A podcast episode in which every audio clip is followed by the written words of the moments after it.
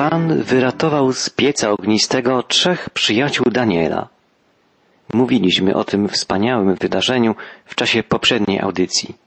W niektórych przekładach Pisma Świętego, w tym w Biblii Tysiąclecia, zamieszczona jest w trzecim rozdziale Księgi Daniela pieśń trzech młodzieńców, która jest hymnem chwały ku czci Boga, hymnem przypominającym najwspanialsze psalmy.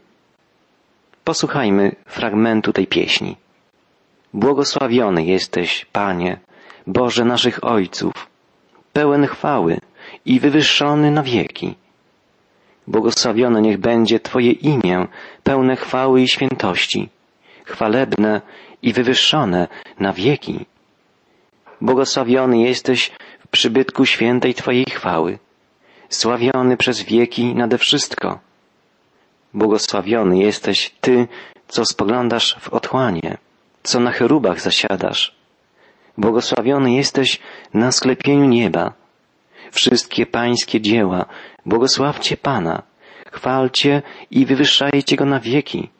Aniołowie pańscy, błogosławcie Pana, chwalcie i wywyższajcie Go na wieki. Dalej autorzy pieśni wzywają wszystkie żywioły, wichry, wody, słońce, księżyc, gwiazdy, by chwaliły Boga, Stwórcę i Pana świata. Najbardziej przejmująco, zważywszy na sytuację, w jakiej znaleźli się śpiewający tę pieśń pochwalną przyjaciele Daniela, brzmią słowa ogniu i żarze, błogosławcie Pana, chwalcie i wywyższajcie Go na wieki. Gdy pomyślimy, że hymn ten wznoszony był we wnętrzu rozpalonego pieca, słowa pieśni brzmią przejmująco, poruszająco i mogą być dla nas wielkim świadectwem ufności względem Boga, wiary w Jego moc, w Jego niezawodną ochronę. Pieśń trzech młodzieńców kończy się wezwaniem Błogosławcie Pana, chwalcie i wywyższajcie Go na wieki, bo wybawił nas z otchłani, z mocy śmierci ocalił nas, wyrwał nas spośród płonącego żarem ognia. Wychwalajcie Pana, bo łaskawy, bo na wieki trwa Jego łaska. Możemy dołączyć do tej modlitwy. Znamy cudowną łaskę naszego Boga, Stwórcy i Zbawiciela. Pamiętajmy o czwartej postaci w piecu ognistym. To sam Pan był tam obecny, by chronić Azariasza, Miszaela i Ananiasza. Ten sam zmartwychwstały, wszechmocny Pan jest z nami w każdej chwili naszego życia.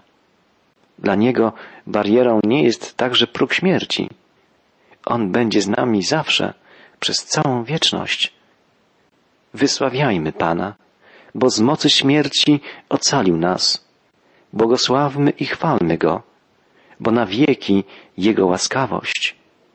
Wspaniałą treść zawiera opowieść o trzech młodzieńcach ocalonych z płomieni ognia, z wnętrza rozpalonego do białości pieca. To wydarzenie było wielkim przeżyciem także dla Nebukadnezara, babilońskiego króla, który widząc, co się stało, oddał chwałę żywemu Bogu.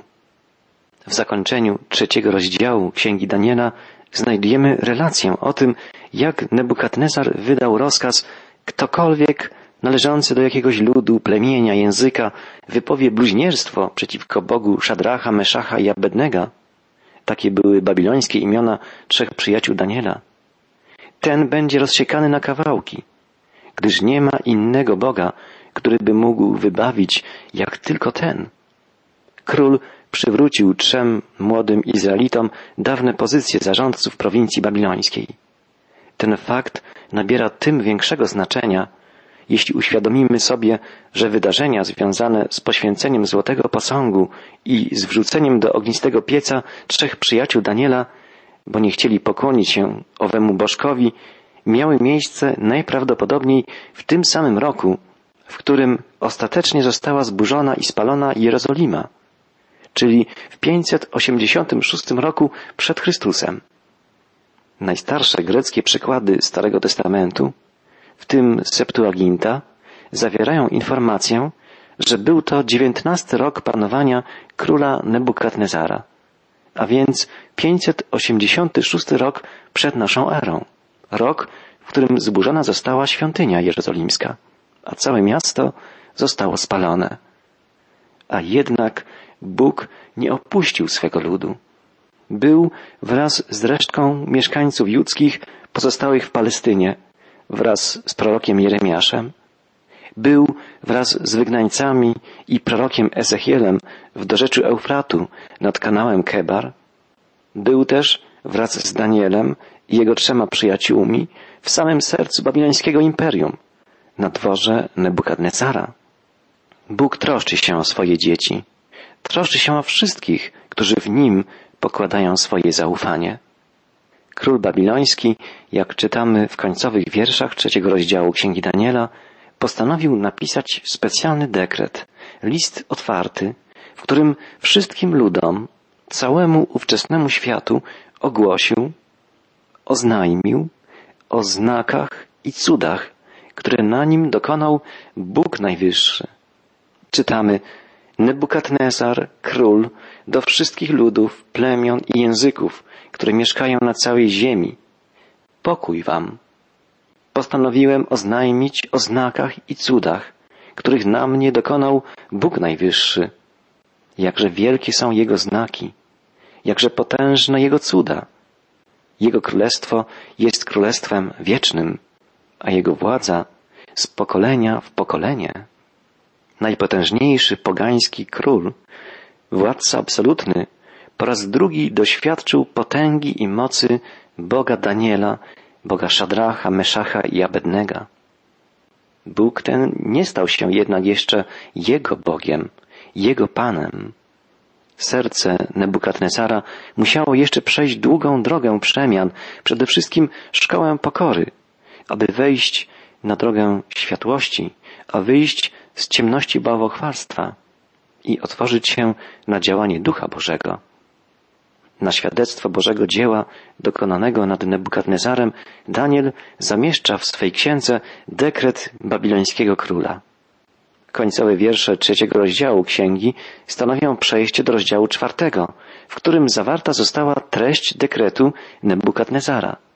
Zamieszczony jest tu też opis jego ciężkiej choroby i relacja o jego nawróceniu. Tak więc czwarty rozdział Księgi Daniela jest dokumentem historycznym zawierającym autentyczny dekret Nebukadnezara. Warto pamiętać, że wyszedł on spod pióra pogańskiego monarchy, a Daniel umieścił go w swojej księdze na świadectwo prawdzie, prawdzie historycznej i prawdzie biblijnej. Babiloński król opowiada o swoim drugim z kolei niezwykłym śnie. Czytamy od początku rozdziału czwartego. Ja, Nebukadnezar, żyłem spokojnie w moim domu i szczęśliwie w moim pałacu. Miałem sen, który mnie przestraszył, a myśli, które miałem na moim łożu i to, co mi się przywidziało, zaniepokoiło mnie. Wyszedł ode mnie rozkaz, aby przyprowadzono przede mnie wszystkich mędrców babilońskich, aby mi podali wykład snu. I przyszli wróżbici, czarownicy, chaldejczycy i astrologowie. I opowiedziałem im sen, lecz nie podali mi jego wykładu. W końcu przyszedł do mnie Daniel, który ma na imię Baltazar według imienia mojego Boga, w którym jest Duch Świętych Bogów. Jemu opowiedziałem sen. Baltazarze, przełożony wróżbitów, wiem, że Duch Świętych Bogów jest w Tobie i że żadna tajemnica nie jest dla Ciebie trudna. Posłuchaj mojego widzenia sennego, które miałem i podaj mi jego wykład. Znamy przysłowie, historia lubi się powtarzać.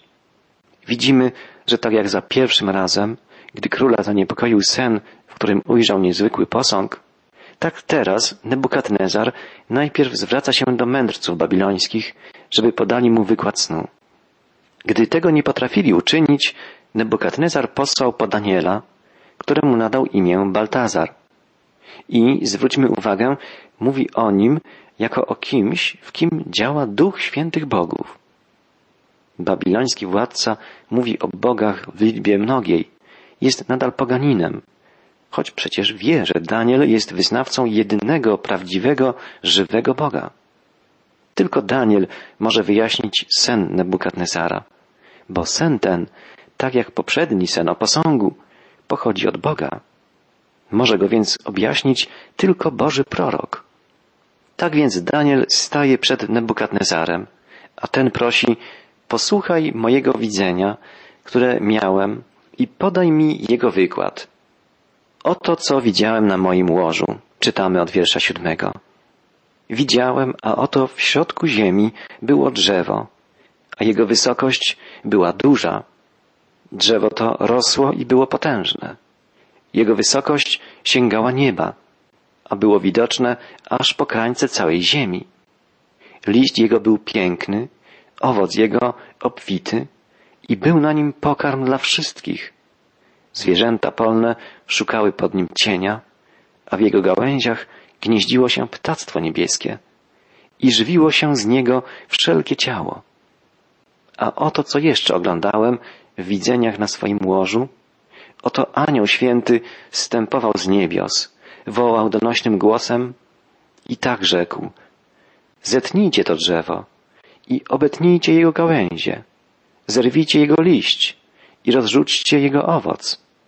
Niech się rozbiegną spod niego zwierzęta i ptactwo z jego gałęzi. Lecz jego pień korzenny pozostawcie w ziemi, w obręczy żelaznej i miedzianej, na niwie zielonej. Niech rosa niebieska go zrasza i niech ma udział ze zwierzętami polnymi w ziołach ziemi. Jego ludzkie serce niech się odmieni, niech mu będzie dane serce zwierzęce i niech przejdzie nad nim siedem wieków. Niezwykły sen. To, co najistotniejsze w sennym widzeniu Nebukadnezara, możemy streścić następująco. Potężne drzewo, sięgające nieba, miało tak rozłożyste konary, że okrywało ziemię aż po jej krańce. Drzewo to miało piękne liście i obfite owoce. Dostarczało pokarmu dla zwierząt, które szukały też pod nim cienia lub gnieździły się w jego gałęziach. W Biblii wielokrotnie występuje obraz drzewa.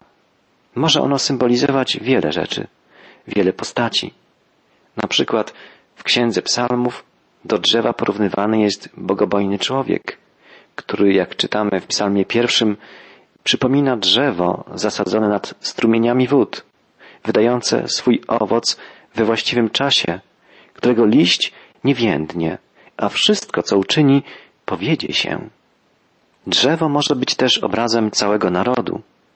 Prorok Ezechiel pisze na przykład o narodzie egipskim, porównując go do potężnego drzewa cedrowego. Przewyższał swoim wzrostem wszystkie drzewa polne. Jego gałęzie rozwinęły się bujnie. Jego konary wydłużyły się dzięki obfitym wodom, gdy się rozrastał. W jego gałęziach gnieździły się wszelkie ptaki niebieskie, a pod jego konarami miały swe młode wszelkie zwierzęta polne. W jego cieniu mieszkały gromady licznych ludów, a był piękny w swojej wielkości dzięki długim swoim gałęziom, gdyż jego korzeń był nad obfitymi wodami. Tak prorok Ezechiel opisał Egipt, rozciągający się nad rzeką Nil, w dniach jego świetności. Wiele razy naród izraelski, lud pierwszego przymierza, porównywany jest w Biblii do drzewa, do drzewa oliwnego a w jednej z przypowieści Jezusa do ogromnego, rozłożystego drzewa wyrastającego z maleńkiego ziarenka porównane jest Królestwo Boże. We śnie Nebukadnezara drzewo obrazuje Jego Królestwo i Jego samego jako Króla. Mówić będzie o tym Daniel, wykładając sen. Zwróćmy teraz uwagę, że w opowieści Nebukadnezara pojawia się postać anioła, inaczej strażnika, jak tłumaczą niektóre przekłady, postać osoby przychodzącej z nieba, wołającej doniosłym głosem zetnijcie to drzewo i obetnijcie jego gałęzie. Księga Daniela ukazuje nam prawdę, że całym stworzonym przez Boga światem rządzą Jego słudzy, aniołowie. że to On, Stwórca i Pan wszystkiego, co istnieje, kieruje dziejami każdego mocarstwa, każdego narodu. Więcej o istotach sprawujących pieczę nad światem w imieniu Boga dowiemy się z dalszej części księgi, gdy mówić będziemy o wizji Daniela nad rzeką Tygrys. Boży strażnicy, Boży aniołowie widzą i wiedzą wszystko. Zarządzają światem, w którym żyjemy Ty i ja. Właściwie nic nie jest w stanie ukryć się przed Bożym wzrokiem. W psalmie 139 czytamy Dokąd ujdę przed Twym duchem? Dokąd przed obliczem Twoim ucieknę? Jeśli wstąpię do niebios, Ty tam jesteś. A jeśli przygotuję sobie posłanie w krainie umarłych, i tam jesteś. Tak, Bóg jest Stwórcą i Panem całej istniejącej rzeczywistości. Przenika krainę żywych i umarłych. Nie ma sensu ukrywanie przed Nim czegokolwiek. Nie ma sensu udawanie, hipokryzja, nieszczerość. Jedyną właściwą postawą względem Boga jest szczera pokora, posłuszeństwo, wdzięczność i miłość. Posłuchajmy, jak brzmiały końcowe słowa Nebukadnezara, zanim poprosił on Daniela o wyłożenie swojego snu. Nebukadnezar przekazał słowa anioła, który pojawił się w jego nocnym widzeniu. Na rozstrzygnięciu stróżów opiera się ten wyrok, a sprawa jest postanowiona przez świętych, a to w tym celu, aby żyjący poznali, że Najwyższy ma moc nad Królestwem Ludzkim. Daje je komu chce. Może nad nim ustanowić najuniżeńszego z ludzi. Możemy nauczyć się z tych słów co najmniej trzech ważnych prawd. Po pierwsze, Najwyższy ma moc nad Królestwem Ludzkim. Jeśli komukolwiek wydaje się dzisiaj, że to nie Bóg kieruje historią świata, że Bóg został zdetronizowany, odsunięty na bok, jest w błędzie. Prawdą jest, że żaden z ludzi nie panuje nad dziejami świata, dziejami ludzkości. Jedynie Bóg, Stwórca, wszechmocny, żywy Bóg Zbawiciel, Pan historii. Cytowaliśmy już dzisiaj psalm pierwszy, a w psalmie drugim czytamy powstają królowie ziemscy i książęta zmawiają się z połem przeciw Panu i pomazańcowi Jego. Ten, który mieszka w niebie, przemówi do nich. Ja ustanowiłem króla mego na Syjonie. Ogłoszę zrządzenie Pana. Rzekł do mnie, synem jesteś. Dziś cię zrodziłem. Tak, Bóg, Stwórca i Zbawiciel, Ojciec i Syn, Jezus Chrystus i Duch Święty, przemawiający przez proroków i apostołów. To trójjedyny Bóg, który objawia się nam jako Stwórca i Zbawiciel, jako ten, który wszystko powołał do życia i stale podtrzymuje przy życiu swoją mocą cały wszechświat. Historia świata biegnie poprzez stulecia, tysiąclecia. Narody powstają i upadają, aby człowiek nauczył się prawdy o przemijaniu, o niezmiennej, suwerennej woli Boga, który kieruje losami ludzkości i losami poszczególnych państw, narodów, ludów i pojedynczych ludzi. Najwyższy ma moc nad królestwem ludzkim, czytamy w księdze Daniela. Po drugie, on daje je komu chce. Ludziom wydaje się, że to oni dochodzą do władzy, że to oni kontrolują sytuację, że to oni rządzą innymi, społeczeństwem, państwem, światem. Ale tak naprawdę losami ludzi, społeczeństw, narodów kieruje żywy Bóg. Apostoł Paweł, przemawiając do mędrców na Areopagu, powiedział, iż Bóg sam daje wszystkim życie i tchnienie i wszystko. Z jednego pnia wywiódł wszystkie narody ludzkie, aby mieszkały na całym obszarze ziemi. Ustanowił dla nich wyznaczone okresy czasu i granice ich zamieszkania. W liście do Rzymian apostoł narodów podkreślił, że nie ma władzy jak tylko od Boga, a te, które są, przez Boga są ustanowione. Tak, Bóg daje królestwo ludzkie komu chce. Po trzecie, może nad nim ustanowić najuniżeńszego z ludzi. Kiedy wczytamy się w karty historii, znajdujemy potwierdzenie także tej prawdy.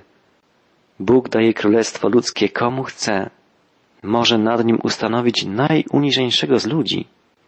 Władcami królestw, narodów nie byli ludzie najpotężniejsi, najmocniejsi. Było wśród nich wielu ludzi słabych, ułomnych, pod względem fizycznym, psychicznym i duchowym. Niektórzy spośród rzymskich cezarów byli epileptykami. Największy w historii wódz Greków, Aleksander Macedoński, był alkoholikiem. Choroby fizyczne i psychiczne zdarzały się wśród faraonów, wśród carów, królów wschodu i zachodu. Tak, Bóg może ustanowić władcą najuniżeńszego z ludzi. Również Nebukadnezar, niezwykle zdolny wódz, budowniczy wielkiego mocarstwa babilońskiego, będzie uniżony. Ukrócona zostanie jego pycha, jego duma. Złoży go choroba tak poważna, że nie będzie wiedział, kim jest. Upodobni się do zwierzęcia i będzie pozostawał w obłędzie przez siedem czasów. O tym mówić będziemy następnym razem, gdy Daniel wyłoży królowi Babilonu sen, zapowiadający bliską i dalszą przyszłość.